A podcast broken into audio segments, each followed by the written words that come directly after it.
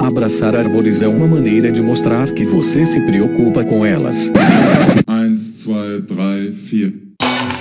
If you'll all gather close around the phonograph and listen carefully, I'll tell you how we're going to have a whole lot of fun.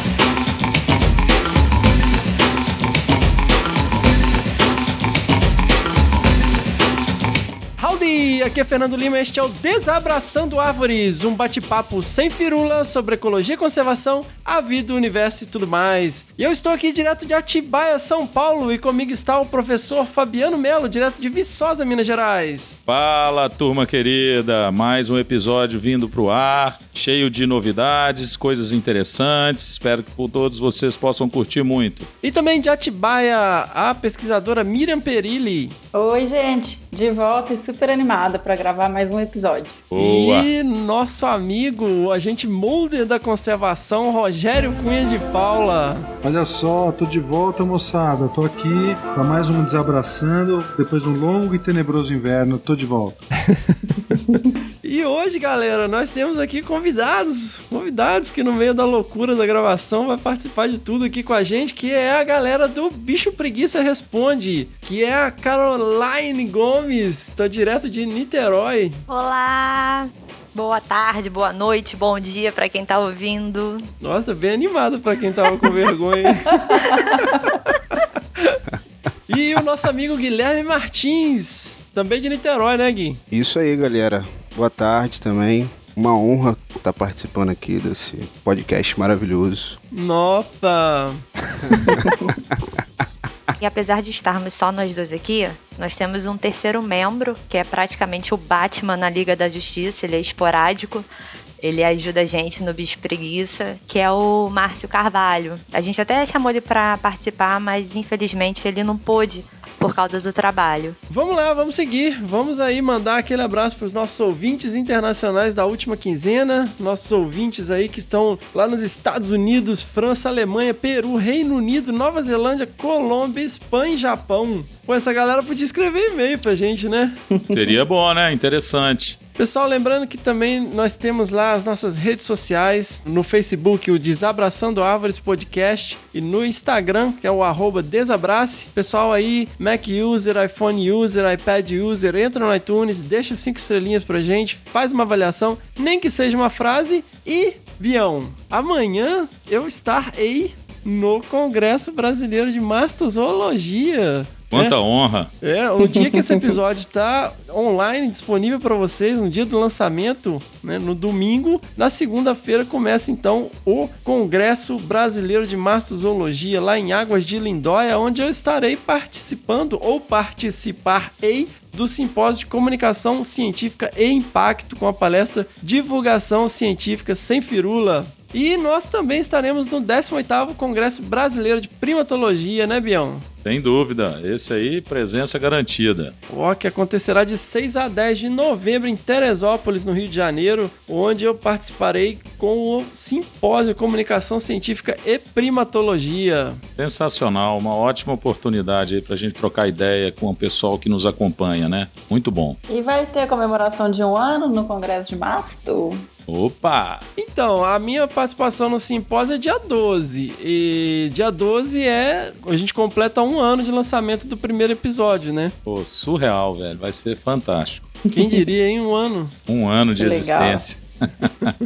Pois é, gente. Vai, se a galera animar, né? Eu tô super empolgado, na verdade, da fala do nosso grande amigo Hugo Fernandes. Olha só. Pra quem não conhece, gente, procure ele lá no Instagram, arroba Hugo Fernandes Bio. Esse cara é sensacional. Merece todo o nosso apreço. Ele, cara, é, é um dos grandes. Uma das pessoas que empurrou, assim, conversando muito com ele, justamente no último congresso de Mastro, que foi lá em Perinópolis. A gente ficou falando muito sobre divulgação científica, comunicação científica. Ele, que é um cara brilhante nesse aspecto aí. E eu saí do congresso falando: caramba, eu vou fazer algo nessa direção, cara. Eu lembro direitinho nesse congresso lá que ele estava me mostrando um- uma maneira de fazer uma divulgação rápida, de fazer um filminho lá de dois minutos pra colocar, postar nas redes sociais. É, o cara, o cara tem a é manha sensacional. demais, velho. Ele é incrível. É, sigam ele aí. E ele faz ótimos stories, né? Ele fez uma Não. sequência agora pra questão da Amazônia,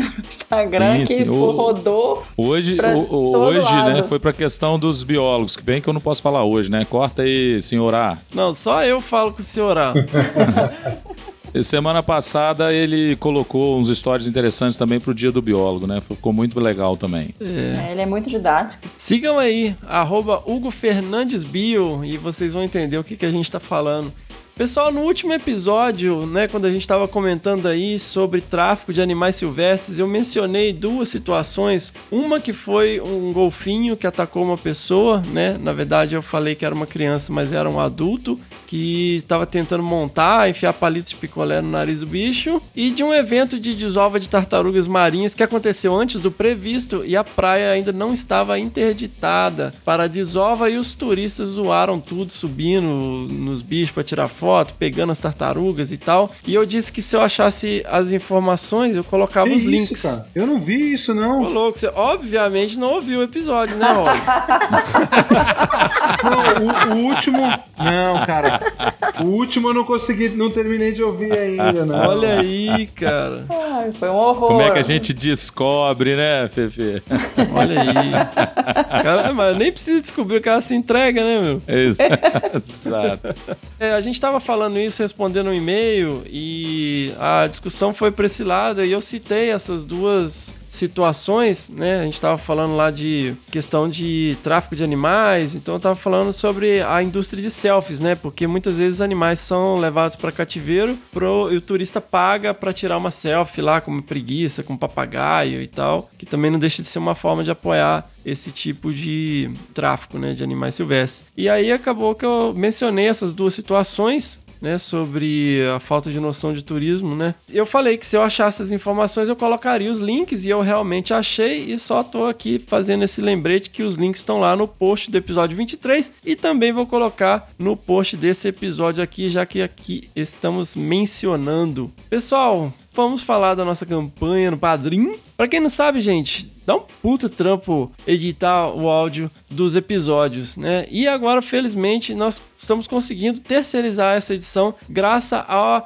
nossa campanha de apadrinhamento, né? Que é lá no www.padrim.com.br barra desabrace, aonde você pode contribuir com esse projeto a partir de um real. Nós temos lá algumas categorias, nós temos categoria espécie, gênero e família, né? Seguindo aí as classificações taxonômicas, porque somos um podcast voltado para a área ambiental. E eu queria aqui agradecer aos nossos novos padrinhos e madrinhas, né, aqui na categoria gênero, que é o Bruno Gibson e a Marcela Álvares Oliveira. Muitíssimo obrigado aí, pessoal, por terem atendido ao nosso chamado. Graças a vocês nós estamos conseguindo terceirizar a edição de áudio e nós temos aí o nosso editor maravilhoso, que é o senhor A, né? Ele é uma entidade que a gente se refere a ele aqui quando a gente tá gravando. Mas é um cara super profissional, né? Que tá aí fazendo a nossa edição de áudio. E vamos deixar, né? Cada macaco no seu galho. Eu acabei aprendendo a fazer isso, mas infelizmente eu não tenho mais como inserir isso no meu no meu cronograma, na minha agenda, e a gente realmente precisa de terceirizar a edição e vamos deixar isso aí como profissional. Então vamos lá, parte do seguinte pressuposto: se você encontrasse com algum dos nossos hosts, você pagaria uma cerveja? Então faz de conta que tá encontrando com a gente, paga uma cerveja lá no Padrim. Só que ao invés de pagar a cerveja, você tá patrocinando a edição do áudio. Por enquanto, né? Porque o nosso objetivo é passar dessa fase também, né? Nosso objetivo é dominar o mundo, né? Eu quis, eu quis ser um Né? pouquinho mais modesto. né, né, Pink? Ô, Roger, nós estivemos em Piracicaba recentemente, né? Estivemos, foi um, um dia muito especial. Por estarmos juntos o dia inteiro, a gente conseguiu falar um monte de bobagem, séries, né? Ciência e principalmente para aprender muito sobre ecologia de estradas. Olha só. Pois é, cara, a gente foi na defesa de doutorado da Fernanda Abra, nossa heroína da conservação. A gente tá aqui sempre, né, se referindo a ela, uma pessoa extraordinária. Para quem não sabe de quem que a gente tá falando, vai lá no episódio 15 do Desabraçando Árvores e nós tivemos a oportunidade de assistir a defesa de doutorado dela foi super emocionante, né? Porque além de ser assim science based, você vê, ah, o doutorado dela tinha quatro capítulos, dois já estão publicados em revistas aí de respeito, um submetido e um lá que ficou lá para apanhar da banca. Mas, cara, foi muito legal, foi muito emocionante, porque tem a parte científica, tem a parte técnica, né? E, mas tem a parte, né? Você vê a paixão que ela tem pelo trabalho dela e pelo que ela tá fazendo, né, Rod? Pô, foi muito emocionante, cara. É, não é aquela coisa puramente acadêmica, né? É o trabalho com paixão, buscando um grande objetivo, que é salvar muitos bichos, né? Não, não é. Não, eu tô criticando os trabalhos puramente acadêmicos é que dá um brilho especial você ver assim o empenho dela nessa bandeira que ela levantou e que era muito pouco é, tampada aí no, no meio acadêmico. Né? Uhum. Não, e o que eu sempre falo, assim, eu fico me repetindo muito, mas, cara, eu fico muito impressionado com a efetividade do trabalho dela. Porque quem trabalha com conservação, trabalha com um grupo taxonômico, ou um conjunto de espécies, ou com algum ecossistema, ou com flora, cara, ninguém consegue dizer que salva milhares de animais todo ano, como ela faz com o trabalho dela, sabe? É muito impressionante, assim, do ponto de vista prático, como que isso pode ser efetivo para conservação. Eu fico né, sempre pensando o quanto que a gente precisa ser mais pragmático nesses projetos, né? Ações mais efetivas de conservação da espécie. E essa experiência da Fernanda mostra isso, né? Que algumas questões bem resolvidas são fundamentais, como você está falando, né? Efetivamente proteja as espécies e alcance isso né, dentro de um nível muito mais alto do normalmente esperado. Né? Pois é, cara, aí é, é fantástico ver isso. Pô, você vê no trabalho dela, pô, só no estado de São Paulo, o equivalente à população inteira de Jaguatirica, do Parque Estadual do Morro do Diabo, né, que é uma área de 35 mil hectares, é estimado lá entre 100 e 115 jaguatiricas. Todo ano, isso é é, é, o número de jaguatirica atropelada no estado de São Paulo, sabe? Ela colocou no contexto do estado ou ela fez em relação. Ela fez uma estimativa, né? É, do estado. Entendi. Além da Fernanda, também tava o nosso amigo, o nosso brother Gambá. Que na verdade eu, eu nem conhecia a Fernanda, eu nunca tinha encontrado com ela pessoalmente. E o Gambá, então.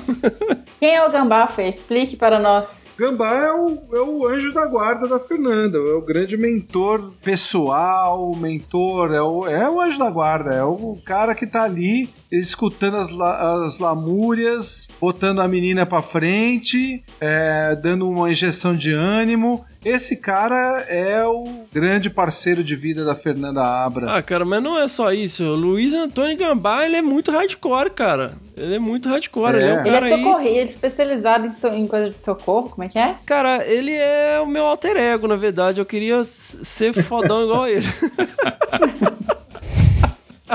Mas, cara, só, né, já rendemos, cara. Um grande beijo, Fernanda. Um grande abraço aí, Gambá. Né, a gente se acabou de comer bananinhas paraibuna, né, Roger?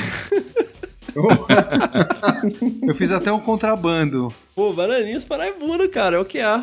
Galera, e não, não é só isso, bicho. A Fernanda também é finalista do 24º Prêmio Cláudia, que é a maior premiação feminina da América Latina. Link no post, vai lá, vota na Fê né? Ela é finalista. Cara, se você não conhece o trabalho dela, vai lá, episódio 15 do Desabraçando Árvores, Montanha Jiu-Jitsu Estrada, vai lá, vota e vota de novo e vota de novo. Pessoal, seguindo, nós temos aqui pessoas super especiais que vieram participar do nosso episódio. Porque eu estava refletindo sobre a questão, né, já que a gente vive num mundo aonde vale mais a opinião de merda do que a evidência, e a gente tem aí vários problemas relacionados à forma que a informação é divulgada, e entre elas nós temos um problema sério com vacinas.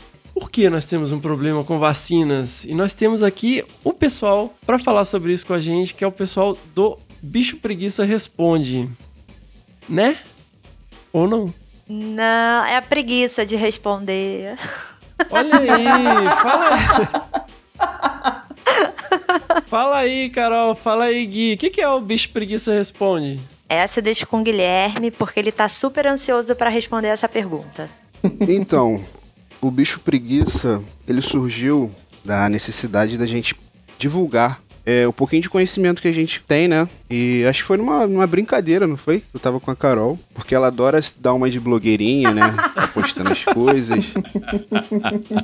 Aí eu falei, pô, vamos fazer um Instagram de divulgação científica. Aí a gente foi pensando nos nomes aí e deu certo. Beleza, e aí, como é que acha vocês lá? Então, o Instagram é o arroba bicho preguiça responde. Só procurar lá, seguir. E toda semana a gente faz uma enquete sobre diversos temas para instigar o conhecimento da galera e tudo mais. Beleza. E eu achei muito legal que vocês fizeram um post sobre a questão das vacinas. E aí, qual que é o lance com as vacinas? Por que, que as pessoas não estão vacinando? Por quê? Tá todo mundo com medo de vacina transmitir autismo? Como que isso é possível? É, Fernando, eu quando eu ouvi isso, eu fiquei assim muito chateada, porque eu, inclusive eu ouvi isso numa pessoa da minha família e eu falei, gente, não é possível. Aqui dentro de casa eu ouvindo isso, eu divulgo tanto que vacina tem que tomar, que isso é uma coisa positiva, que isso não tem problema algum. Isso chegou ao meu ouvido e aí foi quando a gente decidiu, né, postar sobre esse mito da vacina causar autismo. E aí eu fui, me aprofundei no assunto e aí eu descobri, né, que tudo aconteceu por causa de um médico cirurgião chamado Andrew Jeremy Wakefield, que em 98 ele publicou um artigo ligando né, a tríplice ao autismo. E aí foi uma coisa que gerou muita polêmica na época, e inclusive as pessoas ainda usam esse artigo para justificar esse vínculo. Só que ele já foi derrubado há muito tempo, inclusive em 2010, o Conselho Médico Geral Britânico, porque ele né, é britânico, é, tirou a licença dele e conseguiu provar que ele tinha agido na pesquisa de uma maneira muito antiética e desonesta. Ele tinha utilizado amigos do filho dele numa festa para tirar sangue, pagou as crianças para poder tirar o sangue delas, né? E até assim, feriu o primeiro princípio da, da ética, que é a autonomia. Como é que você pega sangue de crianças que já não tem, né, muito assim autonomia realmente sem autorização dos pais e não seguiu né, os princípios também da, da pesquisa, de ter um método científico. Então, mas além dessa questão ética, o, o estudo não tinha fundamento, na verdade. Não, né? não, não tinha nenhum. Ele não usou metodologia científica. As pessoas que tentaram reproduzir a pesquisa achavam é, resultados completamente diferentes. E também tiveram outras pesquisas que conseguiram provar que uma coisa não tinha nada a ver com a outra. Que a vacina era eficaz, era correta e não causava autismo. Mas na verdade ele criou essa fake news justamente porque ele queria implementar uma outra alternativa de vacina. Nem ele, ele não era do movimento anti-vacina. Ele só queria é, vender uma vacina dele. Então ele Olha fraudou esse só. trabalho justamente para isso. No intuito Coisa, de hein? criar uma vacina, uma outra alternativa de vacina. Ele chegou a assumir depois que essa fraude, não chegou? Acho que sim, ele chegou a assumir. Não tenho certeza. Mas o mal já Mas tava o intuito feito, era né? O mal já tava feito. E, cara, assim, Eu só queria falar um negócio aqui das vacinas, mas tudo bem. fala aí, fala aí. Então, Ficou- ficou não, é porque é importante falar isso porque e antes dessas vacinas serem registradas e comercializadas, elas vão passar por vários estudos, né? Que isso dura anos. E mesmo depois da, da liberação dessas vacinas, elas vão continuar sendo monitoradas, entendeu? Então não é uma coisa assim de uma hora para outra. Por isso que é importante a vacinação, porque é o melhor método ainda de você evitar várias doenças, né? Como a- o sarampo, que a gente tá vendo aí esse surto. É lógico que é muito mais profundo que isso, né? Eventualmente eu queria trazer alguém da Fiocruz pra falar isso, porque tem um monte de outras nuances que o pessoal foi elaborando, né? Como toda boa teoria da conspiração, entre substâncias que estariam contidas no processo de produção Sim. das vacinas e tal. E tá vazando áudio meu aí. Não é que não. Também não. Meu não é não, eu vi quando alguém falou aí. Eu, eu Tá tô ouvindo. vazando áudio da Carol Ô, também. Bião, Cadê o Biel? Obviamente é o Bião, né? A culpa é minha. Pô, Bião, você tava calhando a gravação, cara. Isso é sério. Pô, eu tô quieto aqui, cara.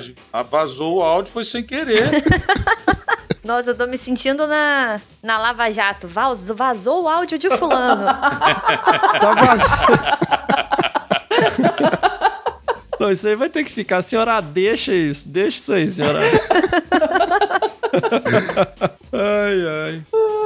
Então, galera, mas assim, artigo de merda sempre sai. Cientistas acabam né, misturando as coisas, assim como em qualquer lugar, e agindo em interesse próprio, como esse cara fez. Só que o que acontece? A maior parte das vezes isso é simplesmente exposto, a pessoa sofre as consequências, a carreira dele acaba e whatever. Mas qual que foi o diferencial da parada da vacina? Pessoas da mídia, pessoas famosas começaram a adotar isso aí, Uhum. né? a seguir essa lógica aí e divulgar isso nas suas redes, como é o caso da Jenny McCarthy, que tem um filho com algum espectro de autismo, aí eu não sei que nível, e ela começou a pesquisar. E assim, é compreensível, porque às vezes a pessoa tá, né? Pô, você tem um filho e tá precisando de uma atenção especial, a gente faz tudo pelos filhos. E ela tentou de tudo, né? Todo tipo de, de, de tratamento alternativo,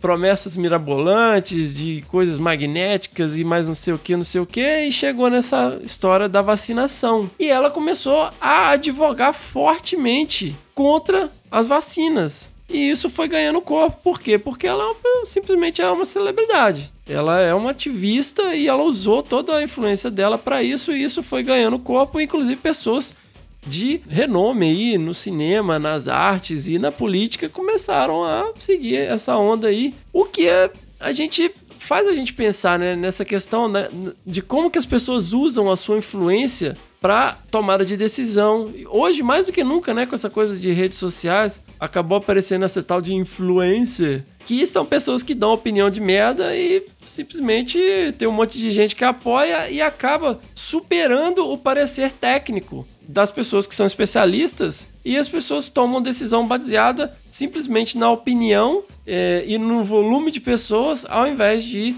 seguir a recomendação técnica. Então a gente vê Sim. como que isso é uma loucura, né? E aí, cara, você vê uma pessoa que se dedica a uma parada. Gente, a gente teve a primeira óbito no estado de São Paulo por sarampo desde 1997. Semana, na última semana agora de agosto, Uhum. morreram dois bebês e um homem Dois de 42 bebês, isso. anos de idade. Isso não acontecia desde 1997. Porque as pessoas simplesmente não estão vacinando mais. E a gente tem agora uma epidemia de sarampo. É um negócio que estava controlado. Cara, o Brasil perdeu um certificado que recebeu em 2016 que comemorava a eliminação do sarampo no território nacional. Perdemos esse certificado por conta da toperice. E o que eu fico mais puto, cara, é que as crianças não têm culpa da imbecilidade dos pais. Exatamente. Esse é maior um dos maiores problemas, né? As crianças sofrem demais por causa disso. É inacreditável, cara, você ter isso. E aí, a gente vai pensando, né? Pô, realmente, pra você ver, quando você tem ditaduras, quem que você vê sendo deportado do país? Artistas, músicos, né? Pessoas de influência aí. Mesmo antes da, dessa questão das redes sociais, né?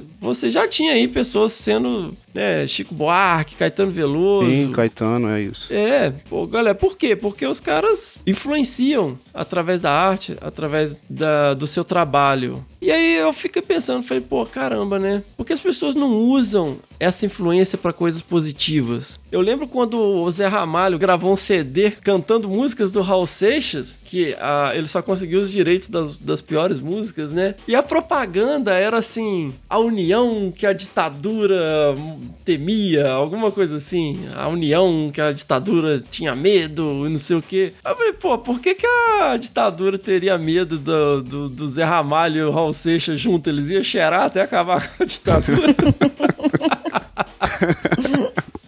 Mas, cara, aí eu, pô, vamos pensar, bicho. Pega, por exemplo, ó, Leonardo DiCaprio Foundation. Meu, primeiro que o Leonardo DiCaprio é foda, né? Ele é. Ah, ele é lindo. Ele é maravilhoso. Cara, eu largaria a Miriam pra ficar com ele.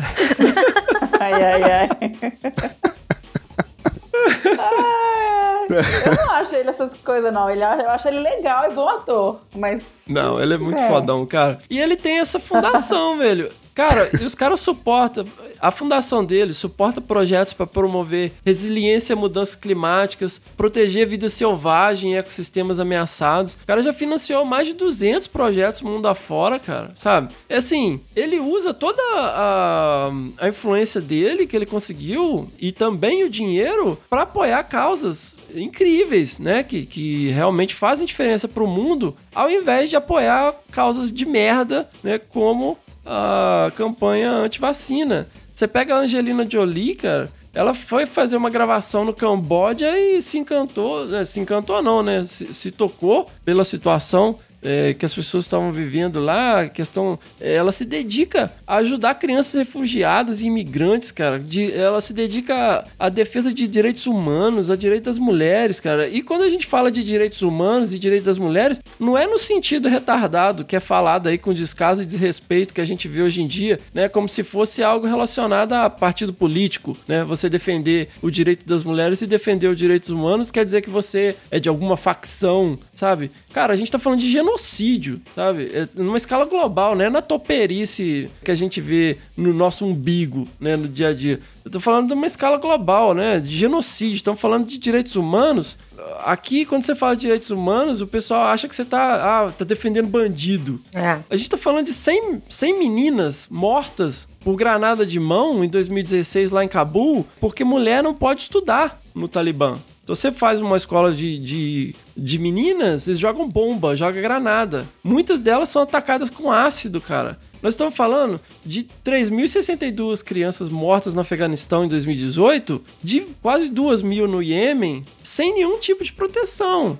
E aí eu vou até colocar aqui os links dos relatórios da ONU que eu consultei, e são as causas que a Angelina Jolie, para quem não sabe quem é, é esteja vivendo debaixo de uma pedra, né? Ela é a esposa do Brad Pitt. Ex, ex-esposa. Só não é mais há muito Ex-esposa, tempo. não é Né? mais? Pô, tá desatualizado. Tá desatualizado nas fofocas aí. Cara, eu vou colocar aqui o relatório da ONU sobre essas questões que eu tô falando. E por que, que eu tô falando todas essas questões de celebridades e tal? Porque a gente vê a diferença que faz, né? Esses dois exemplos aí, de dezenas, talvez centenas, é, que eu poderia dar, do Leonardo DiCaprio e da Angelina Jolie. Nós também temos exemplos assim no Brasil de pessoas que usam a sua influência e o seu acesso à grande mídia para poder defender causas interessantes e no caso aqui nós vamos falar de causas relacionadas ao meio ambiente, porque hoje neste episódio nós temos a presença de Vitor Fazano. Olha só. Quem é Vitor Fazano, Bião? Poxa, é até difícil falar, né? Porque é uma pessoa, como você bem lembrou, conhecida do ponto de vista artístico, né? Tem uma história brilhante aí na televisão em várias mídias e que estou tendo a oportunidade de conviver mais recentemente, que tem trabalhado também um, toda uma vida, né, e poucas pessoas conhecem, toda uma vida dedicada à causa ambiental. né. Ele tem, por exemplo, ah, um projeto lindo de criação e reprodução e reintrodução de espécies ameaçadas de extinção. Ele tem várias questões associadas a isso e vem desenvolvendo um papel importante aí na discussão né, de políticas públicas, inclusive. É, nesses últimos anos ele tem se empenhado muito em tentar influenciar essas coisas. É, e quem lembra aí, né, o Vitor Fazano fez o, o Globo Ecologia, o Fernando tem até uma história interessante, né, vou pedir para você lembrar isso aí depois pro pessoal, mas que mostra, né, todo esse apego que ele tem às causas ambientais e que mesmo dentro desse universo, né, vamos dizer assim, cultural, ele cultivou desse esforço, né, de conhecimento, capacidade técnica que ele tem muita, né, vocês vão conhecer um pouquinho disso aí ouvindo ele falar, e dedicou também essa questão, né, a vida profissional para resolver causas ambientais, sabe? Então é, é fantástico. Eu acho que isso que você comentou, esse, esse link que você fez, né, das pessoas conhecidas, o quanto elas são importantes para nos ajudar a influenciar as pessoas leigas, né? Porque eles colocam de maneira ah, precisa, de, né, principalmente no caso do Vitor, que tem uma capacidade técnica indiscutível desse ponto de vista de trabalhar questões ambientais, mas ele atinge uma, uma quantidade de pessoas muito maior do que a gente consegue atingir com o nosso público é, normalmente voltado para a ciência, para a academia, né? Então é incrível, é uma, é, uma, é, é uma oportunidade de parceria muito, muito grande e eu estou muito feliz de estar é, desenvolvendo um projeto junto com ele, enfim, que a gente tem muita história para contar aí. Vocês vão com certeza adorar a fala do Vitor. Sensacional. Eu, eu, assim, eu lembro dele na minha infância, né? Porque ele é, apresentava o Globo Ecologia, eu lembrava, falei, nossa, que legal, Ah, né? vai, cara- vai. Você, você lembra dele porque ele, é- ele era ator da novela né? Não, ele era toda a barriga de aluguel, velho, de corpo e alma, o clone, que obviamente a Carol e o Gui não fazem a mínima ideia do que a gente tá falando, é né? ruim de não, eu assisti, tá? Eu era pequena. assistiu? assisti. Uma coisa legal, cara, o Vitor Fazano, ele. Eu não, não sei o- como que tá o status do Pan Mutum da Lagoas, mas ele fazia parte. não- Quer dizer, não sei se ainda faz, né? Do, do grupo de assessoramento técnico, né? E não porque ele é um galã da Globo, né? É porque ele, você falou, ele tem a- aquela super capacidade, o, o desejo de ajudar né, e, e se tornou um grande criador de excito, né, para buscando a conservação de uma espécie ameaçada. Então é muito legal de ver essa dedicação de uma pessoa, de, um- de uma personalidade aí que poderia ter se enveredado no meio artístico e ter, é, hoje em dia ser um dos atores galãs aí da, né, dessa, dessa época, mas ainda atuando em novelas, mas não, ele preferiu se dedicar a essa a conservação de espécies ameaçadas. Então, muito bom ver isso, cara. Sim, cara, você vê uma pessoa super influente na questão ambiental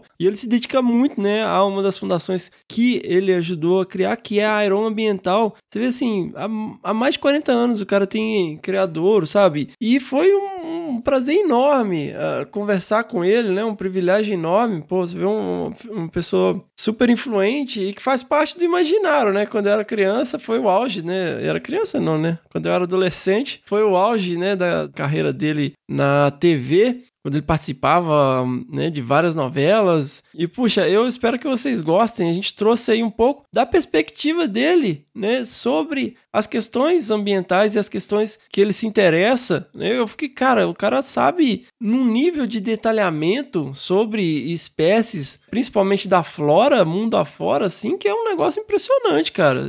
É de deixar muito pesquisador, muito biólogo envergonhado. É, é mesmo, é isso mesmo. Beleza, e fiquem ligados então nesse bate-papo sensacional com o Vitor Fazano. Vai apresentar pra gente aí um pouco da perspectiva, né, e das questões que ele tá envolvido e da visão de uma pessoa de fora da área, mas completamente engajada com a questão ambiental e que teve a oportunidade de utilizar, né, a- da sua inserção e do alcance que o seu trabalho proporciona e trazer visibilidade para essas questões da área ambiental para coisas bacanas, né? Não para coisas babacas como antivacina.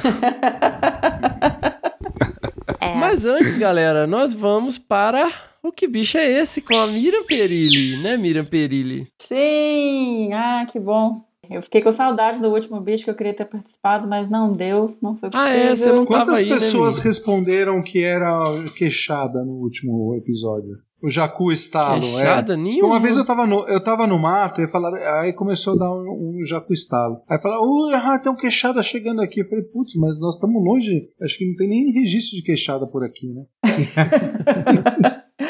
Eu acho que ninguém respondeu falando que era queixada, não. Respondeu, Fê? Não, não, Ia ser, ia ser legal se respondesse. Mas vamos lá, tocar o bicho do último episódio. Roda aí. Dory! Dory, isso não é baleiês. Isso deve ser dor de barriguês. Melhor tentar jubartês. Não tenta jubartês. Aí, parece prisão de Um vento. pouco mais alto? Não, para! Muito orca, não parece, orquês? Opa, bicho errado.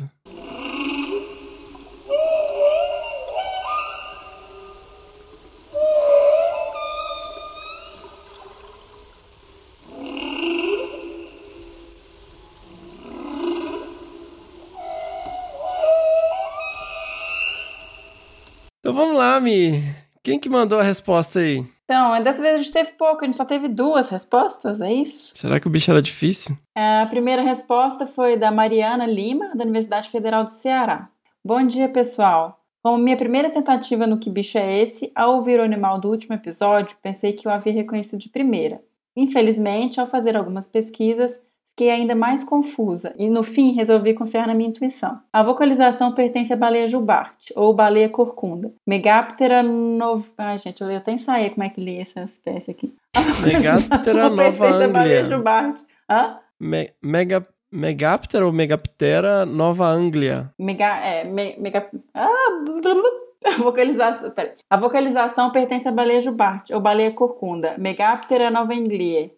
Assim? Nova Anglia, você não pronuncia AE, você pronuncia Nove- E. Por isso que eu falei nove, noveanglie. Nova Anglia. Então, a vocalização pertence à baleia jubarte ou baleia corcunda. Megaptera novenglie.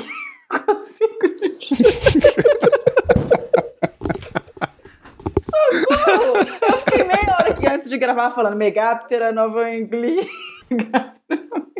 A vocalização pertence à baleia jubarte ou baleia corcunda, Megaptera novenglie, um cetáceo sensacional que está presente aqui no Brasil entre os meses de julho a novembro. Espero ter acertado. Como sugestão, deixo o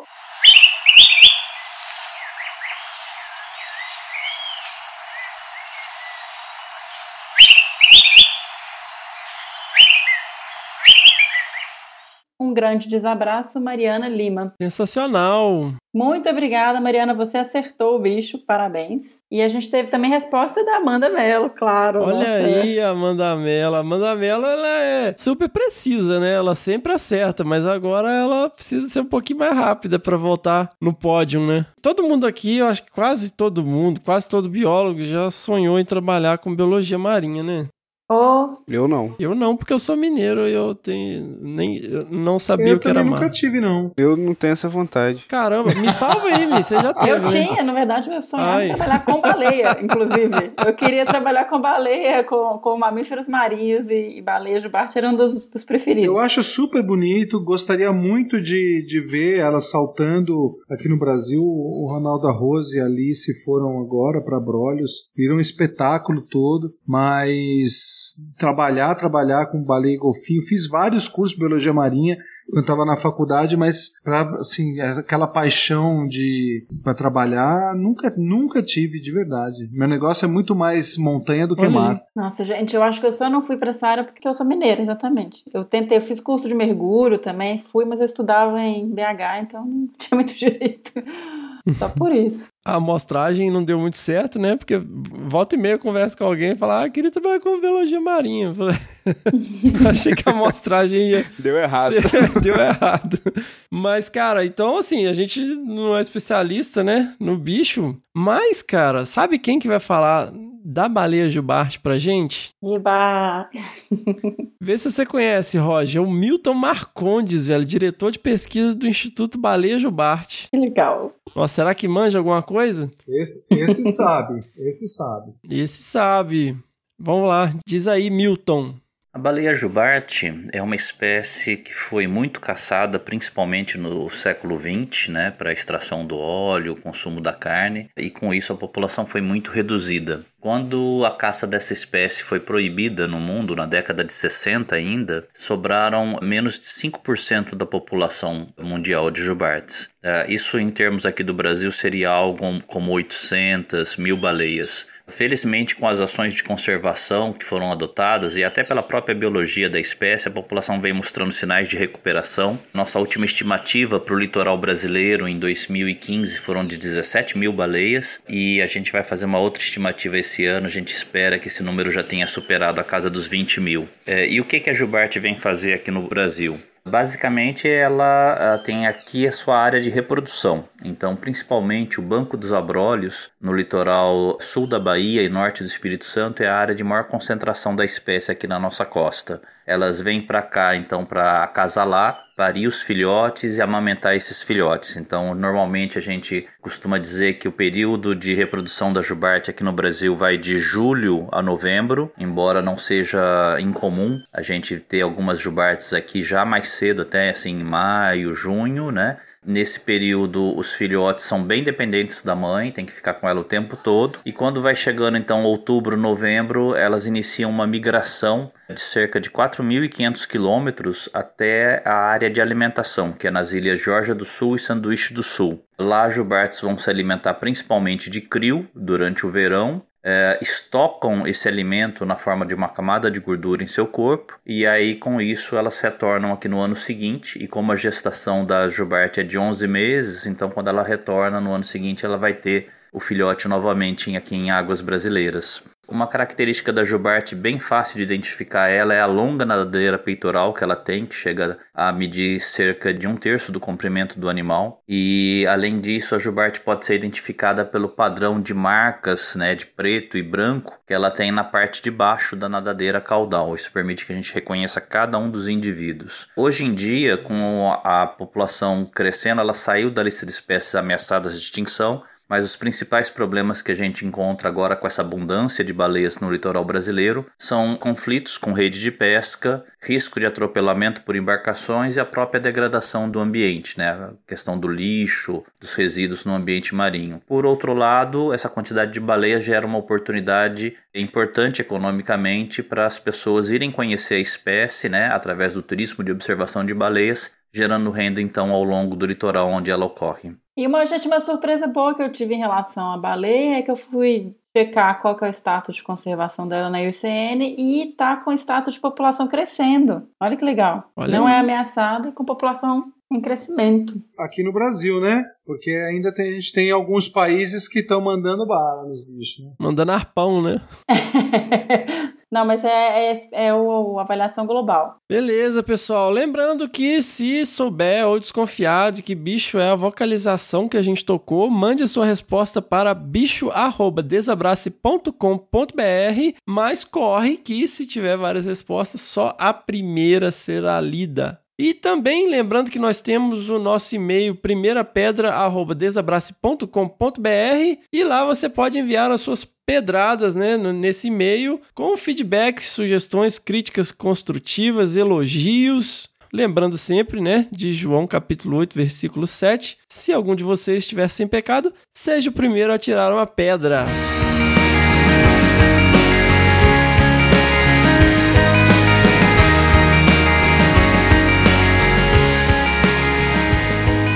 Então, pessoal, como eu falei, nós temos hoje um convidado mais do que especial, né? um cidadão do mundo, uma pessoa super envolvida com as questões ambientais há décadas, muito conhecido por sua atuação em outros setores, modelo, ator, mas nós vamos conversar aqui hoje com Vitor Fazano, sobre as suas iniciativas, né, as suas propostas de refaunação, né, o seu interesse por meio ambiente. Vitor, é um enorme prazer, um grande privilégio. A gente está super honrado de ter você aqui no nosso Desabraçando Árvores. O prazer é meu, né, de poder mais uma vez estar falando desse assunto que é a, a paixão de muitos, mas com certeza é a minha maior paixão, né? Como você já me apresentou, eu sou ator mas desde criança fui ensinado, talvez, ou preparado, às vezes eu gosto de dizer isso, pelas situações da vida, pelos meus avós, pelos meus pais, a gostarem, é, a perceberem essas outras vidas que vivem em volta de nós e que são tão importantes quanto qualquer vida. Eu me lembro da minha avó, por exemplo, contando histórias e, e os netos todos ficavam em volta dela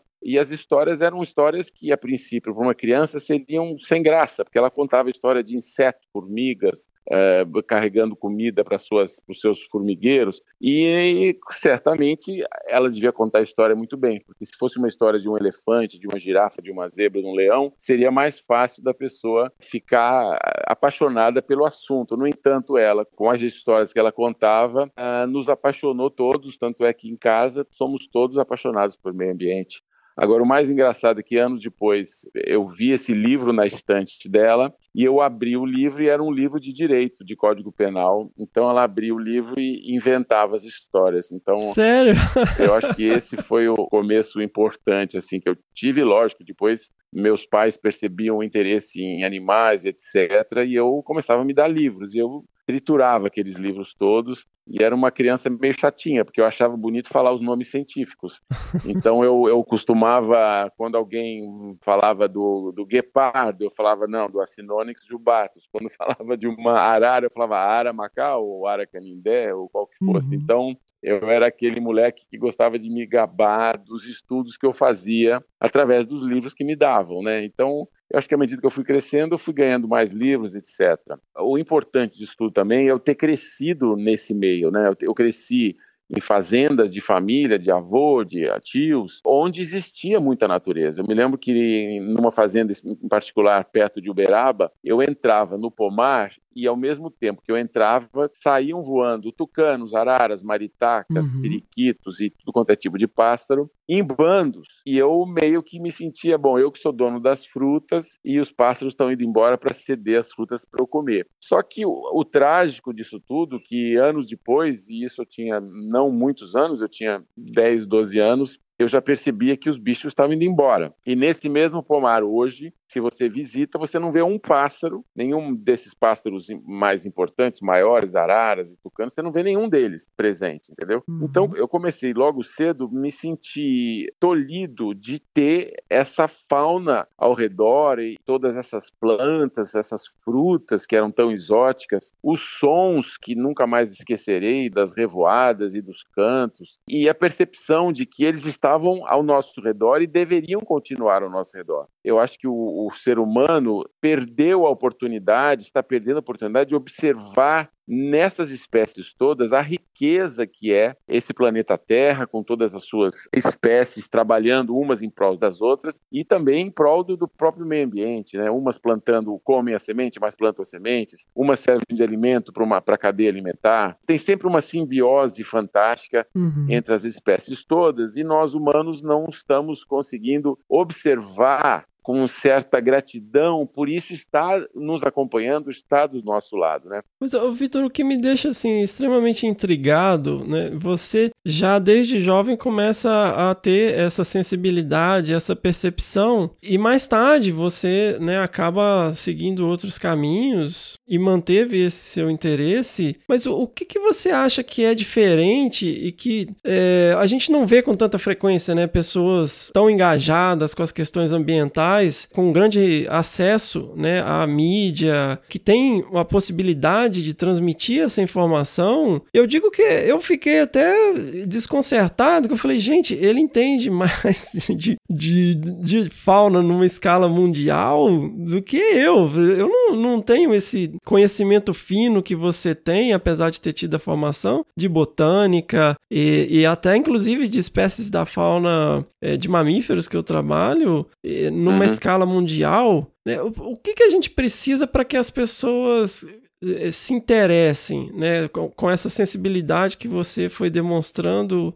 Qual que é o diferencial? O que eu estou fazendo aqui, contando uma história, é muito o resultado do que eu fui lá atrás. Né? Então, uhum. na minha infância, e eu digo que talvez eu tenha sido preparado para isso, as coisas vão aparecendo, você vai assimilando, e plantas, a princípio, não era uma coisa que eu me interessava muito, mas eu me lembro a primeira vez que eu prestei atenção em uma árvore, nós éramos crianças, meus primos, nós tínhamos o que uns 12, 14 anos, e nós estávamos numa, numa, num varjão assim da fazenda com um rio do lado e nós vimos uma eritrina falcata que é uma árvore muitos chamam de mulungu ou de suinã uh, que é utilizada também para chás para calmantes etc uhum. mas eu lembro que foi a primeira vez que nós percebemos que aquilo era uma árvore que a floração era espetacular eu e meus primos chegamos embaixo da árvore coletamos um pedaço colhemos um galho com flores e levamos até a fazenda a sede e pusemos em cima da mesa olhem que maravilha. E todo mundo ficou, puxa, que bonito, que coisa maravilhosa, não sei o quê. Mas essa foi a primeira vez que eu comecei a perceber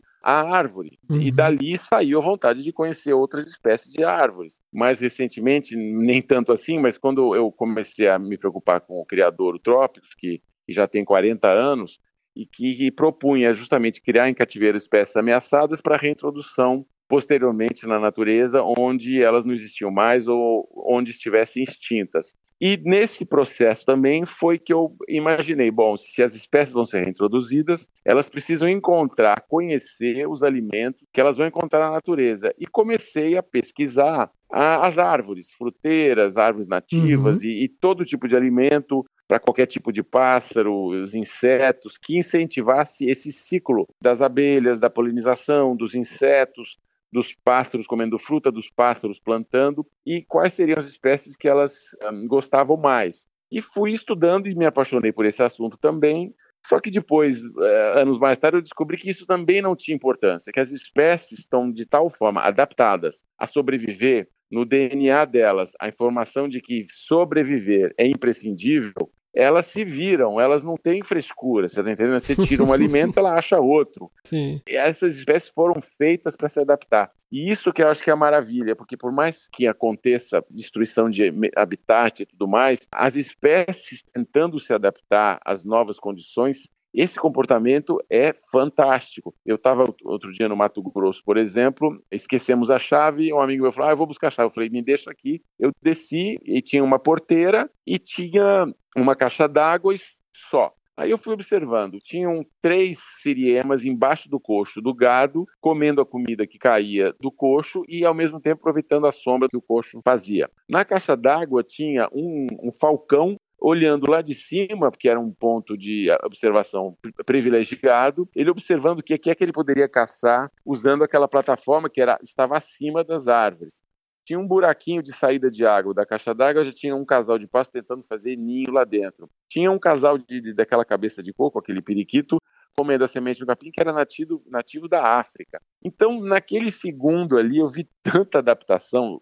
No, no fundo, se a gente der tempo as espécies vão se adaptar. A gente precisa é, é ter essa paciência, né? Não sei se a velocidade com que estamos destruindo o meio ambiente, com que estamos poluindo os mares e rios, e esse também é um assunto, é, nossa, dramático demais, ver essas espécies morrendo afogadas no plástico, ou, ou comendo microplástico, ou todas essas espécies já se alimentando, alimentando seus filhotes com microplástico nos, de, que estão dentro dos peixes, que estão das ovas, que estão nas plantas. Então, a pessoa que começa a perceber o quanto é espetacular essas relações entre as espécies e quanto é equilibrado todas essas funções da natureza, das espécies que vivem dentro dela, que usufruem dela, se a pessoa conseguisse perceber o quanto tudo isso é importante e o quanto nós como sendo supostamente a espécie mais inteligente, a única espécie inteligente com capacidade de raciocínio do planeta, nós deveríamos resolver isso imediatamente. Nós deveríamos estar atuando muito mais eh, espessamente, muito, com muito mais vontade, com muito mais gana mesmo, que tentando resolver esses problemas que a nossa atuação no planeta Terra vem desenvolvendo para as outras espécies. Eu fico pensando que talvez uh, nós humanos sejamos prepotentes demais, achando que nós somos a espécie que tem direito a viver e que as outras devem padecer por causa disso. E é uma pena, justamente, sabermos disso, temos inteligência para isso e não decidirmos agir. Porque o que nos falta agora é agir. Temos conhecimento, temos ciência, temos todos os estudos que estão mostrando as mudanças climáticas, os desmatamentos, a poluição. Nós devemos agir e já imediatamente. E nesse sentido, eu fico pensando qual é a fórmula de tocar as pessoas que não são tão sensíveis a esse tema como nós. Eu me faço essa pergunta diariamente e pergunto isso para toda pessoa que gosta de natureza, toda pessoa engajada nesse assunto. Eu pergunto o tempo inteiro e a pena é que ninguém sabe uma fórmula, né? Ninguém diz qual é a fórmula. E nós continuamos tentando descobrir isso, porque esse apaixonamento eu espero que surja nos jovens, que surja nas futuras gerações, antes que a gente consiga destruir toda essa variabilidade genética, essa biodiversidade. Quando se fala biodiversidade, eu até acho que eu não devia usar essa palavra, porque biodiversidade é muito sofisticada para demonstrar o que são todas essas diferenças adaptativas de espécies que vivem juntas, né? Uhum. E, e, e por que um mesmo beija-flor chupa de um tipo de flor, o outro de outra, outro de outra, de outra? Isso é biodiversidade, ou seja, são as diferentes espécies, mesmo dentro de um gênero, que se adaptaram às, às condições que o meio ambiente apresenta. E isso é, é, não tem coisa mais fantástica. Você vê a onça pintada, a nossa onça pintada, por exemplo, que anos atrás a gente achava que ela caçava e tal, e ninguém conhecia o comportamento. Cada vez mais agora descobrimos que é uma espécie fantástica que consegue mergulhar dentro d'água, caçar uma presa que é do meio aquático, uhum. desaparecer lá por 40 segundos e você acha, não, ela não consegue respirar dentro d'água. Como que ela faz para conseguir caçar um, um jacaré e com a força do jacaré ela ainda ter sucesso e conseguir caçar essa presa. Outro dia eu vi uma foto dela caçando um golfinho, boto cor-de-rosa, em pleno Rio Amazonas. Quer dizer, como é que esse bicho consegue essa adaptação fantástica que a gente não conhecia, e à medida que você conhece mais, a gente percebe que é um gato quase aquático, né? Que consegue tirar o alimento de lugares mais imprevisíveis que a gente pudesse pensar que ele conseguiria. Então, o que eu gosto mesmo das espécies todas, nem sim, um pouco pela beleza, mas principalmente pelo comportamento delas. Eu estou olhando para o céu aqui, acabou de passar uma fragata Frigate Magnificence, né, o nome científico, a, é, é, a gente chama de tesourão, Uhum, é, tesourão. aqui no mar, ela passou e roubou a presa de um mergulhão, de um atobá. E com uma velocidade, ela estava perseguindo e no ar o, o pássaro se desesperou, largou o peixe e ela com toda a destreza pegou antes que ele caísse no mar. E eu estou vendo aqui da, da Nesse janela momento. estou, nesse momento, quer dizer, tudo acontece e eu acho que poucas pessoas perceberam o que eu estou percebendo agora, talvez porque não tenhamos o ar para perceber isso, né? não tenhamos o conhecimento para poder admirar. Então eu acho que você só admira, e isso é aquele velho assunto, a gente só admira o que ama, só admira Uhum. o que você respeita, etc. Você só presta atenção naquilo que dói no coração, né? Então eu tô vendo uma praia lotada de gente jogando futebol, jogando vôlei, não sei o quê. Eu tenho certeza que a maioria não viu esse detalhe do pássaro capturando o seu alimento na boca do outro. Então, é, como é que a gente faz com que todas essas pessoas fiquem sensíveis a todas essas mudanças que estão acontecendo à nossa volta o tempo inteiro, com essas outras vidas que vivem, que dividem esse planeta com a gente, e a gente poderia aprender com eles, ou usá-los de forma mais eh, sustentável, ou saber aproveitar das lições que eles nos dão o tempo inteiro, porque eles comem, consomem coisas que nós poderíamos consumir, eles se protegem como nós poderíamos pensar em nos proteger, eles se cuidam uns dos outros e existe sempre uma, um equilíbrio da população, um equilíbrio. eh, ninguém exaure o, o meio ambiente como nós exaurimos, né? Ninguém Uhum. destrói o ambiente onde você precisa dele para viver. Então são detalhes que nós, como humanos, temos que aprender de uma forma ou de outra, porque nós podemos estar causando a nossa própria extinção. Ô, Vitor, eu tenho me feito essa pergunta ao- ao- e eu comecei a fazer essa pergunta ao reverso. O que, que eu Uhum. quero dizer com isso? Que a gente vem pensando, né, e esse podcast é um fruto disso, em formas de levar as pessoas essas questões de uma maneira simples. E eu comecei a pensar o seguinte: ao invés de me perguntar por que as pessoas não entendem, eu comecei a perguntar por que, que as pessoas que estão preocupadas com isso entendem. E o que eu percebi até o momento é que, invariavelmente, existe um contato muito forte na infância né, com E o, a e o natureza. apaixonamento, né? Esse O apa- apaixonamento. apaixonamento. Tá ficando cada vez mais difícil com essa era do- dos celulares, da, da internet, etc., Uhum. da, da juventude conseguir ter esse contato, né? Porque nós fomos criados numa época que você ia pra rua, Sim. você brincava na areia, você sujava de terra, subia numa árvore, e as sensações eram olfativas, eram vividas eram vistas, eram sentidas, eram apreciadas, porque tudo tinha forma, tinha cor, tinha aroma. E hoje em dia, através da internet, você pode estar vendo coisas lindas, mas sem essas sensações todas. Então, Uhum. eu acho que hoje em dia você tem um- grandes, com certeza a internet e e essa nova forma de comunicação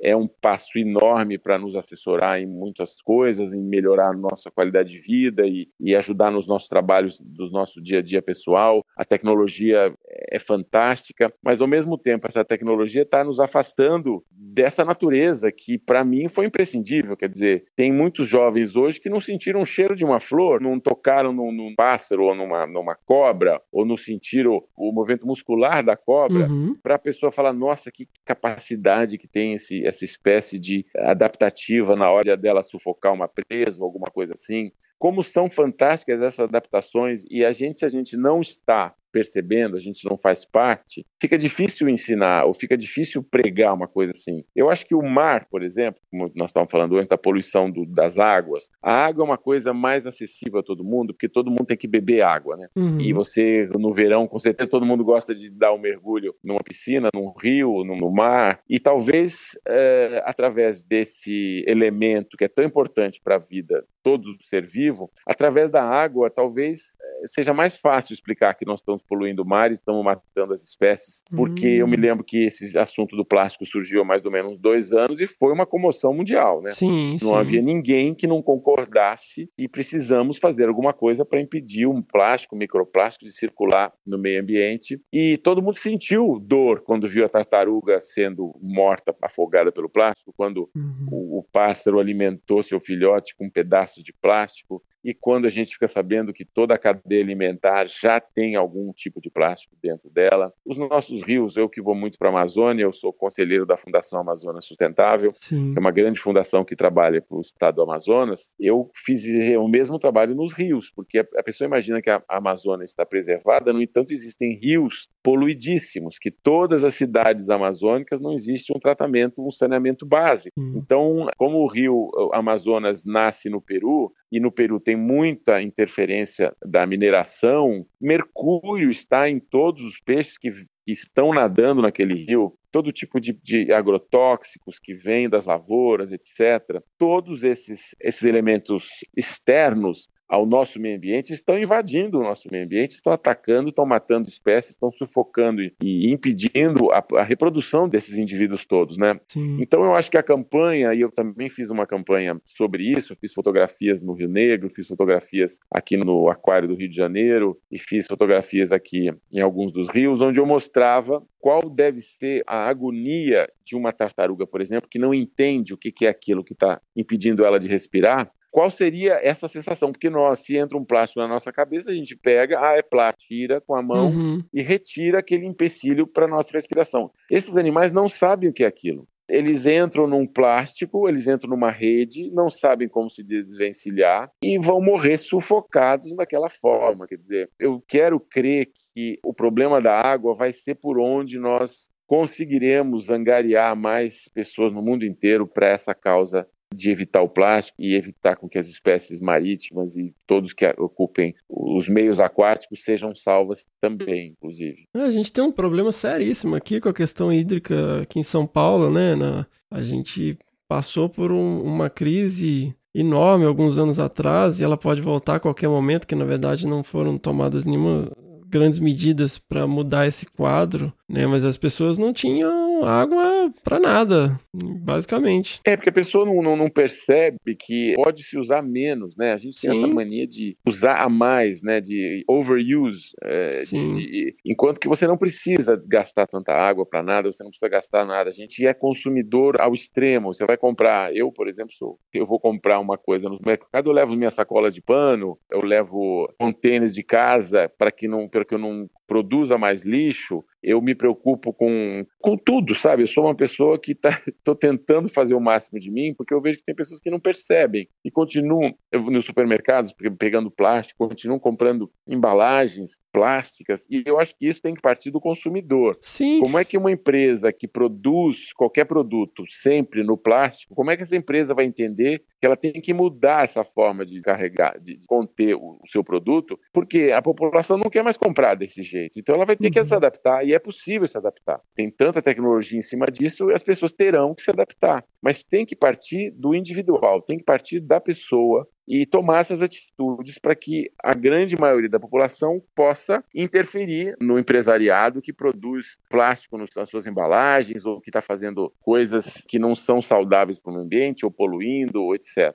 Eu, quando compro um jeans numa loja, por exemplo, eu não levo a sacola, o laço, o saco plástico, o embrulho do papel, eu não levo nada. Eu falo, eu só quero o produto. Então, eu compro um jeans, eu compro um jeans e coloco numa mochila que eu geralmente levo. Então, são atitudes pequenas, mas não é um trabalhão. É uma, mola- uma pequena molação, mas não é um trabalhão. Dá para Mas isso é uma coisa tão recente, essa questão, porque há 30 anos atrás isso não era nenhuma opção. Você pegar sacola plástica nem existia. Você ia no mercado É, ou você é. levava a sua sacola de casa. É verdade, é. Eu ia pra feira só pra carregar a sacola pra minha avó. E ela ficava lá batendo papo com todo mundo e eu ficava lá segurando a sacola. É, nós tivemos um retrocesso com máscara de avanço tecnológico Sim. com plástico, porque muitas empresas falam que não existe nada melhor do que conter os produtos do que o plástico. Mas quando se percebe que o plástico está sendo um problema do jeito que está, então nós temos que mudar o comportamento e essa mudança de comportamento é que eu sinto pena que nós humanos inteligentes e, e perspicazes e com capacidade de raciocínio, não conseguimos dar o passo. É muito lento isso. Enquanto a humanidade está sofrendo uma pressão gigantesca, a nossa resposta é muito lenta para seres humanos inteligentes, entendeu? Uhum. Eu acho que nós, inteligentes demoramos mais para nos adaptar do que as espécies ditas não inteligentes, que, como eu falei antes, se adaptam imediatamente a uma nova circunstância. Hum. Difícil os americanos se adaptarem a não ter carros numa, num freeway em Los Angeles. Eu uhum. acho difícil as pessoas se adaptarem a mudar os hábitos com o consumo de plástico. Eu acho difícil as pessoas pensarem e consumir menos se elas não precisam. Cada povo está numa diferente história civilizatória, né? Tem um, pessoas como a China, por exemplo, que está saindo de um caos milenar agora tem acesso às coisas, tem a população pode comprar tudo, e quer consumir tudo, quer ter seu carro, quer ter sua moto, quer consumir porque ela agora faz parte desse mercado consumidor, o que antes não era possível. E tem outros que nem chegaram nesse ponto ainda, muitos países na África, muitas áreas do Brasil, na América Latina, muitas áreas do Oriente Médio, as pessoas ainda não podem entrar nessa faixa de consumo e talvez quando entrarem vão ficar perdidas, porque é do ser humano querer comprar, querer ter, querer possuir, querer mostrar para os outros que tem, né? Ainda mais com as redes sociais. Então, eu não sei por onde vai ser esse aprendizado que não passe por uma conscientização profunda, lógico, educação sempre, né? Se não fosse uma educação que eu tive indiretamente através da minha avó, através dos meus pais, é, que me fez tornar um autodidata, né? Porque eu nem estudei veterinário ou oceanografia, não estudei nada disso, eu fui um autodidata mesmo.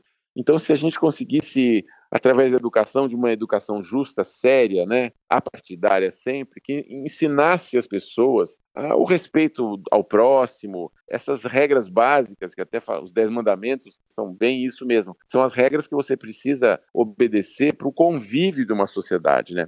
respeitar o espaço do outro, respeitar o que o outro precisa, respeitar o que o outro quer, respeitar os outros habitantes desse mesmo planeta, respeitar o direito ao meio ambiente, a toda a humanidade, respeitar que todos precisam de terra para plantar, precisam de alimento. Então, eu acho que é uma questão da humanidade se responsabilizar, tomar atitude e se conscientizar e entender que é melhor nos adaptar e é melhor cuidar desse planeta, que é o único que até agora sabemos que é possível viver, certo? Então não adianta falar, ah, uhum. descobrimos outro planeta, ou papapá. o planeta Terra é tão espetacular, essas relações entre as espécies, a existência de água, de florestas, de sistema de chuva e toda essa adaptação que mesmo de um deserto ou numa montanha de 8 mil metros de altura ou numa planície seca da África ou na Patagônia, no, na ponta da América do Sul, sempre vai ter uma vida que se adaptou àquelas condições. E ela tem muito a ensinar a toda a humanidade que pode precisar disso um dia inclusive todas as civilizações do mundo, né? Eu acho que nós temos que respeitar o conhecimento cultural de cada pessoa que vive em lugares diferentes desse planeta e não combater. Nós temos que apreciar, nós temos que idolatrar uma outra pessoa que é adaptada em outras condições desenvolveu músicas diferentes, desenvolveu alimentos diferentes, desenvolveu forma de se comunicar, de se agasalhar, de evitar o calor, de, de se banhar, todo tipo de essas, relações humanas, nós temos que exaltar e respeitar, porque todos somos todos humanos, estamos todos no mesmo barco, e apreciar as culturas que todos apresentam pelo mundo afora é uma maneira de nós, de certa forma, termos a nossa cultura individual respeitada, né? Uhum. Então, eu acho que tem que passar pela educação todo esse processo, uma educação séria, educando crianças para amar o próximo, educando crianças para respeitar o próximo, para perceber que todos temos os mesmos direitos, todos somos essa espécie fantástica que é o que é o Homo sapiens, né? Fantástico. Ô, Vitor, você passou, né, por uma carreira de grande sucesso, viajou o mundo inteiro. Se você manteve essa sensibilidade, essa percepção do que está à sua volta, não só em termos da natureza, mas também das questões culturais, de povos e lugares, e você não se, vamos dizer, você não se entregou à ilusão do, de luxo, de grandeza, você não, não usou essa visibilidade e esse sucesso para ter bens de consumo e ostentar, né? Você manteve um padrão muito tranquilo e nunca virou as costas para essa sua origem e essa relação com a natureza. E hoje você basicamente se dedica a isso, se não me engano. Eu, eu sou ator, antes de ser ator eu trabalhava com fotografia, viajava o mundo inteiro fotografando e logo assim jovem eu fui percebendo essas diferenças do mundo, mas apreciando as diferenças do mundo, né? Quando resolvi ser ator, eu levei a sério a profissão porque eu gosto da minha profissão, mas sempre por trás eu achava que eu era responsável por mostrar para todo mundo o quanto importante era o meio ambiente. Então, eu me lembro todas as, as, entrevistas que eu dei na minha vida, eu falava sobre o meio ambiente. No próprio Jô Soares, as sete vezes que eu fui estar no programa durante a minha carreira inteira, até agora há pouco tempo, todo o programa eu uhum. falava sobre meio ambiente, sobre algum assunto que estava acontecendo. E todos os governos que passaram pelo Brasil, desde que eu me conheço por gente até agora, eu me manifesto sempre procuro fazer com que o poder público se interesse pelo assunto, reaja às vezes a certos extremismos de um governo ou de outro, porque o meio ambiente está acima de tudo isso, né? Nós, seres vivos, precisamos de um meio ambiente saudável e ele tem que nos proporcionar alimento, tem que nos proporcionar água, tem que proporcionar uma agricultura, um clima equilibrado para uma agricultura possível. Nós temos que proteger os polinizadores, porque sem eles, provavelmente muita do, dos alimentos que nós conhecemos como alimentos hoje não poderão ser consumidos, porque eles podem parar de ser produzidos. Essa respeito à terra que meu avô já ensinava, o respeito uhum. da terra, então, talvez a pessoa não sinta o cheiro da terra depois de uma chuva, né? E isso faz a diferença. Sentir, nossa, a terra está pronta para ser plantada. Agora vem a época da fartura, a época que se planta e se colhe. Eu não consigo me desvencilhar disso em qualquer projeto que eu faça de vida, qualquer trabalho que eu faça na vida, em qualquer lugar do mundo, porque eu tive esse começo que eu venho descrevendo aqui na, nesse podcast. Agora, eu acho que eu cheguei num amadurecimento tal que eu resolvi que eu não tenho mais tempo de estar na televisão, porque eu preciso me dedicar 100% a essa empresa que eu criei, que chama Iron Ambiental, que justamente pretende restaurar a flora nas regiões que elas estejam extintas e, se não for o caso, apenas reintroduzir fauna. Mas se precisar restaurar a flora e depois reintroduzir fauna, é esse o objetivo do aeroambiental. E nós somos os únicos no Brasil porque não existe essa cadeia dentro de uma empresa, né? Não existe aquele que tem o conhecimento científico em retornar a flora de uma determinada região, não tem o conhecimento científico para a reintrodução de fauna e nem tem o criadouro de espécies ameaçadas para usar dessas espécies para a reintrodução nos seus projetos. Então, esse grupo aeroambiental, que somos quatro ambientalistas, vem fazendo esse trabalho individualmente há mais de 40, 50 anos. Só que agora nós resolvemos nos juntar para realmente fazer a diferença nessas áreas que precisam da nossa atuação, sejam em áreas agrícolas, sejam em empresas, sejam em florestas que já perderam a sua biodiversidade e precisa de um, um enriquecimento qualquer que seja. Então eu acho que eu agora entendi que eu preciso fazer isso. Sim. Que a minha missão, já que eu fui preparado para ela, é essa e não outra qualquer missão. E eu posso dizer que eu tive sorte de também ter a profissão que eu tenho, sendo ator, e as pessoas quererem ouvir o que eu tenho para falar, ter sido uma porta para que eu pudesse falar de meio ambiente sempre, que eu pudesse falar do, do que eu estou achando e me respeitar também respeitar também as minhas opiniões quando as dou, entendeu? E como que surgiu o Trópicos, Vitor? O Trópicos existe há quase 40 anos já. Uhum. Tá ficando um senhor. É, na ideia, justamente, que eu falei no começo da entrevista, que eu via que as espécies estavam desaparecendo. E à medida que eu ia conhecendo as espécies, eu falo muito da jacutinga, porque a jacutinga, na época que eu comecei, a burra jacutinga é o nome científico, uhum. eu fiquei preocupado porque diziam que ela não existia mais, que ela estava mais ameaçada, porque a Mata Atlântica tinha sido completamente, ou quase completamente destruída, e que existiam só uns 7% dela na época, e eu fui tendo conhecimento que uma jacutinga estava no sul, outra jacutinga estava na, na Ilha do Cardoso, em São Paulo, outra foi descoberta não sei aonde, e eu fui, através da altura, era IBDF, Instituto Brasileiro de Desenvolvimento Florestal, conseguindo permissão para criar essas espécies em cativeiro, uhum. para justamente tentar salvar em cativeiro esses indivíduos que estavam separados por aí, e eu conseguindo juntar eles num grupo, eu conseguia fazer um banco genético para que esse banco genético tivesse salvaguardado em cativeiro, para que posteriormente, sim, uh, se as áreas estivessem seguras, a gente pudesse voltar a espécie da natureza. Isso aconteceu com o Mutum de Blumenbach, através de um Roberto Azeredo, um nosso amigo. Uhum. Aconteceu com o mico leão dourado, que foi levado para Washington e depois retornou para o Brasil. Aconteceu com várias espécies norte-americanas, aconteceu com várias espécies aqui mesmo do Brasil, em que a criação em cativeiro mostrou ser uma arma eficaz para preservar um banco genético se essas espécies estavam quase ameaçadas. E foi assim que surgiu o Trópicos. Fantástico. E você pensou isso com 20 anos de idade? Pensei, pensei. Eu tinha a maior preocupação de que meus filhos, meus descendentes ou o futuro não tivesse a convivência com tanta maravilha, com tanto som, com tanta cor, com tanta voo, com, com, esses animais todos espetaculares, com esses comportamentos espetaculares, que, que zombavam da gente quase, né? À medida que saíam voando e mostravam, mas eu voo, né? E eu Uhum. queria até sair voando com eles, eu achava que era possível um dia eu conseguir voar.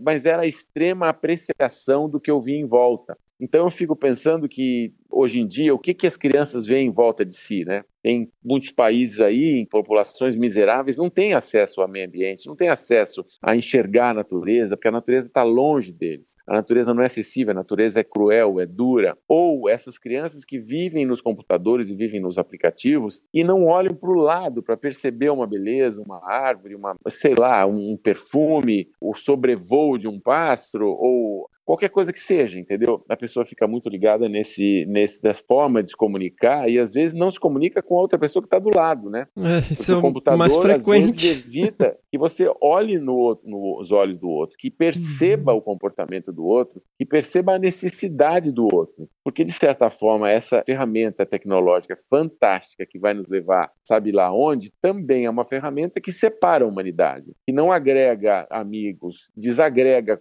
conversas espontâneas que pudessem surgir, porque tem um, um manancial tão grande dentro daquela porcaria daquele telefoninho que muitas vezes as pessoas acham que não precisam se comunicar mais, né? E eu acho que essas relações são extremamente importantes justamente para causar essa apreciação de uma outra cultura, essa apreciação do próximo, esse respeito ao próximo, sabendo que essa pessoa tem outra identidade, que tem outra cultura, que tem veio de outra família, de outra classe social, que tem pele de cor diferente, que tem tamanhos diferentes, que tem hábitos diferentes. E a gente deveria ser capaz e também isso acho que é um problema de falta de educação, respeitar uns aos outros, porque hoje se faz lei para tudo, né? Lei porque você tem a pele escura, lei porque você tem preferência sexual diferente, lei, enquanto que isso seria mais adequadamente usado se você tivesse educação. Uhum. Se todo mundo fosse educado, todo mundo respeitaria qualquer diferença, todo mundo respeitaria diferenças na cor da pele, diferenças no poder aquisitivo,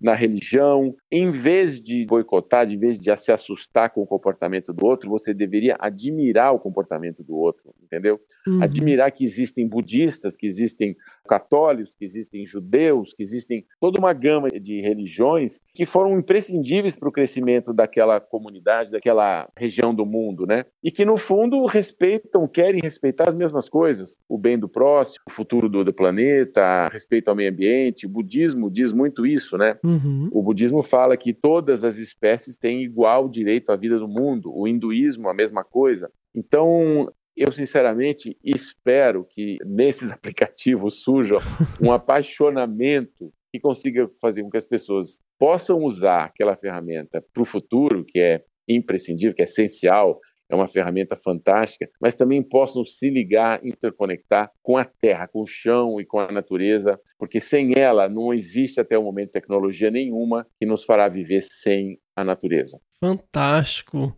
E você está se esforçando para fazer uma grande contribuição nesse sentido. No atual cenário, eu vi que vocês estão fazendo um esforço para reintroduzir o macuco e jacutinga, né? É, esse foi o último projeto que foi aprovado pela Dairon, que justamente nos traz para essa região de, ao lado do Parque de Bitipoca, que já lá um apaixonado, o Renato, o proprietário, vem protegendo as florestas, vem deixando o pasto virar floresta há mais de 40 anos. Uhum. Então, o que eu acho importante nesse trabalho é que se não tivesse o trabalho do Renato ter sido feito há tantos anos, preservando floresta, fazendo que as florestas voltassem e tivesse meio ambiente para que nós agora pudéssemos reintroduzir as espécies, e esse é um projeto fantástico, porque o Parque de Pitipoca é, um, é, um, é icônico, icônico os cariocas, né? Apesar de estar em Uhum. Minas, ele é mais visitado pelos cariocas. E você ter um parque que pretende reintroduzir a fauna que foi extinta há mais de 200, 300 anos, como é o caso da Jacutinga. Porque tem inclusive uma mata lá que chama Mata da Jacutinga, só que ela não existe lá há 300 anos. Então a gente pretende reintroduzir essas espécies que não estão mais vivendo lá até o, no clímax de uma arpia, no quinto ano de projeto,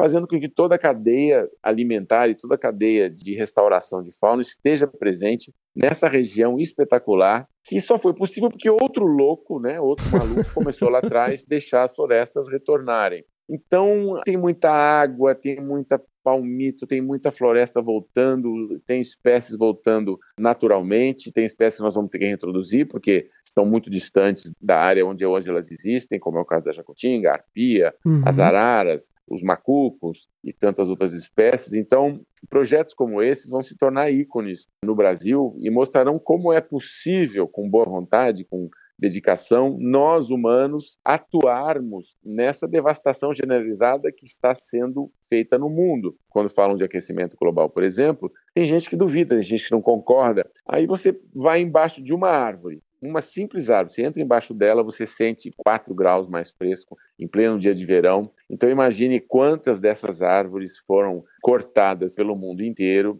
e quanto delas fazem falta hoje no equilíbrio do clima, né? Eu acho que projetos como esse de Bitpoca vão mostrar para as futuras gerações que é possível restaurar, que é possível com boa vontade, com injetando capital e ciência, restaurar todas essas áreas que nós já devastamos, que nós destruímos, e muitas delas não precisavam ser destruídas, muitas delas poderiam estar ainda hoje em pé, porque nós temos terra suficiente para plantar, temos terra suficiente para proteger as nascentes dos rios, que são é, vitais para a saúde dos rios e justamente para irrigar as plantações. Então nós temos na mão um país fantástico, com terra abundante, com água que cruza por todos os cantos do país. Só precisamos de vontade humana, vontade política de restaurar esses habitats enquanto ainda tem tempo, porque nós não sabemos o que as mudanças climáticas farão para muitos desses biomas, né? É, tem muitas pesquisas que mostram que a Amazônia vai chegar num momento que ela não será mais viável como ambiente, como floresta,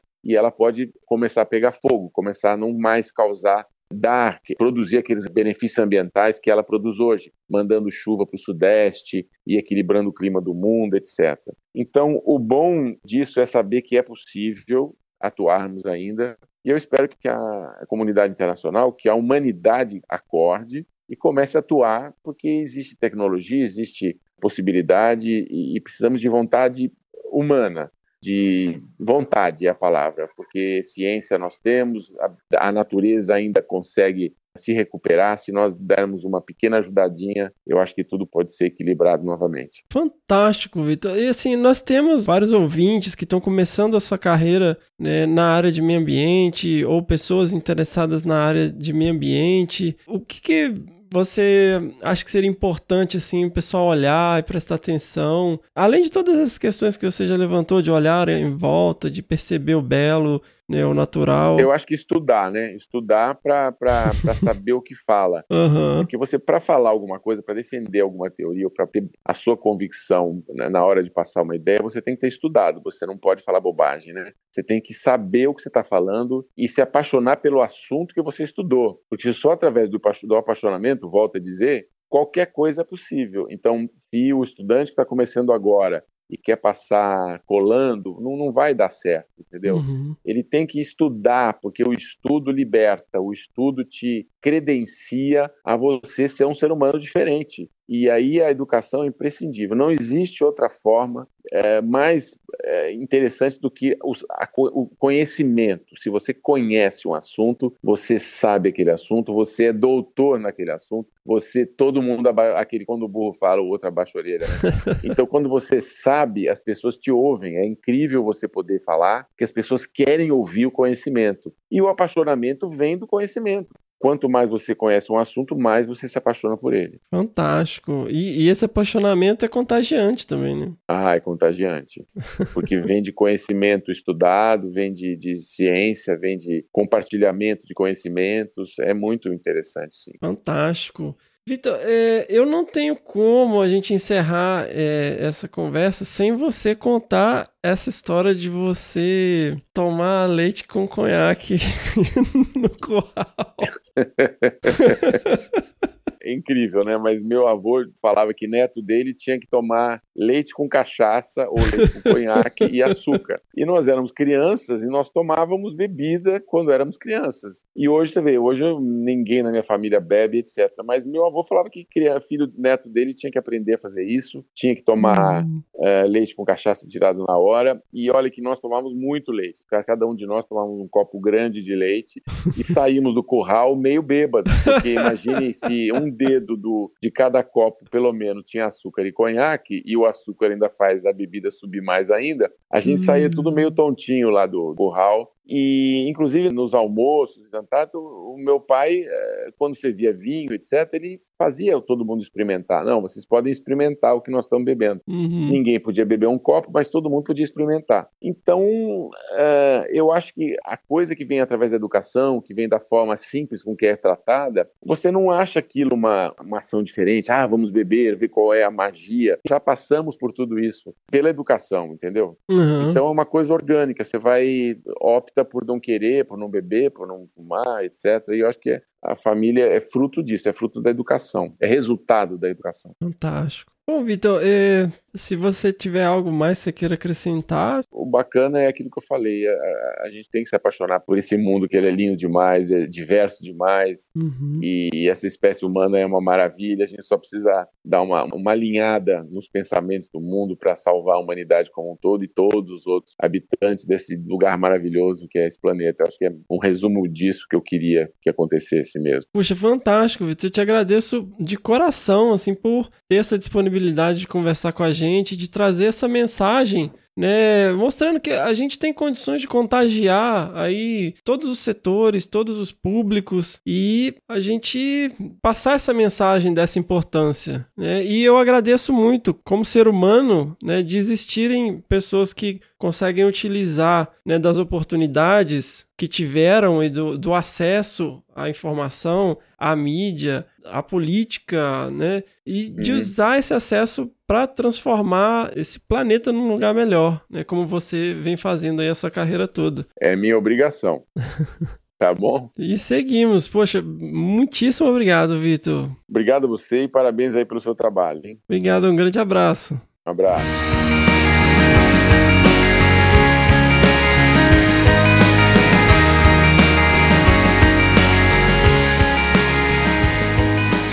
Pessoal, esse foi o episódio 24 do Desabraçando Árvores. Eu espero que vocês tenham gostado. Infelizmente, o nosso Obi-Wan teve que se ausentar porque ele foi dar aula para os seus Padawans. Ele ganhou música já ou não? Ele, ele não, não quer. ele não ganhou ele não música porque música. ele me chama de Fefe.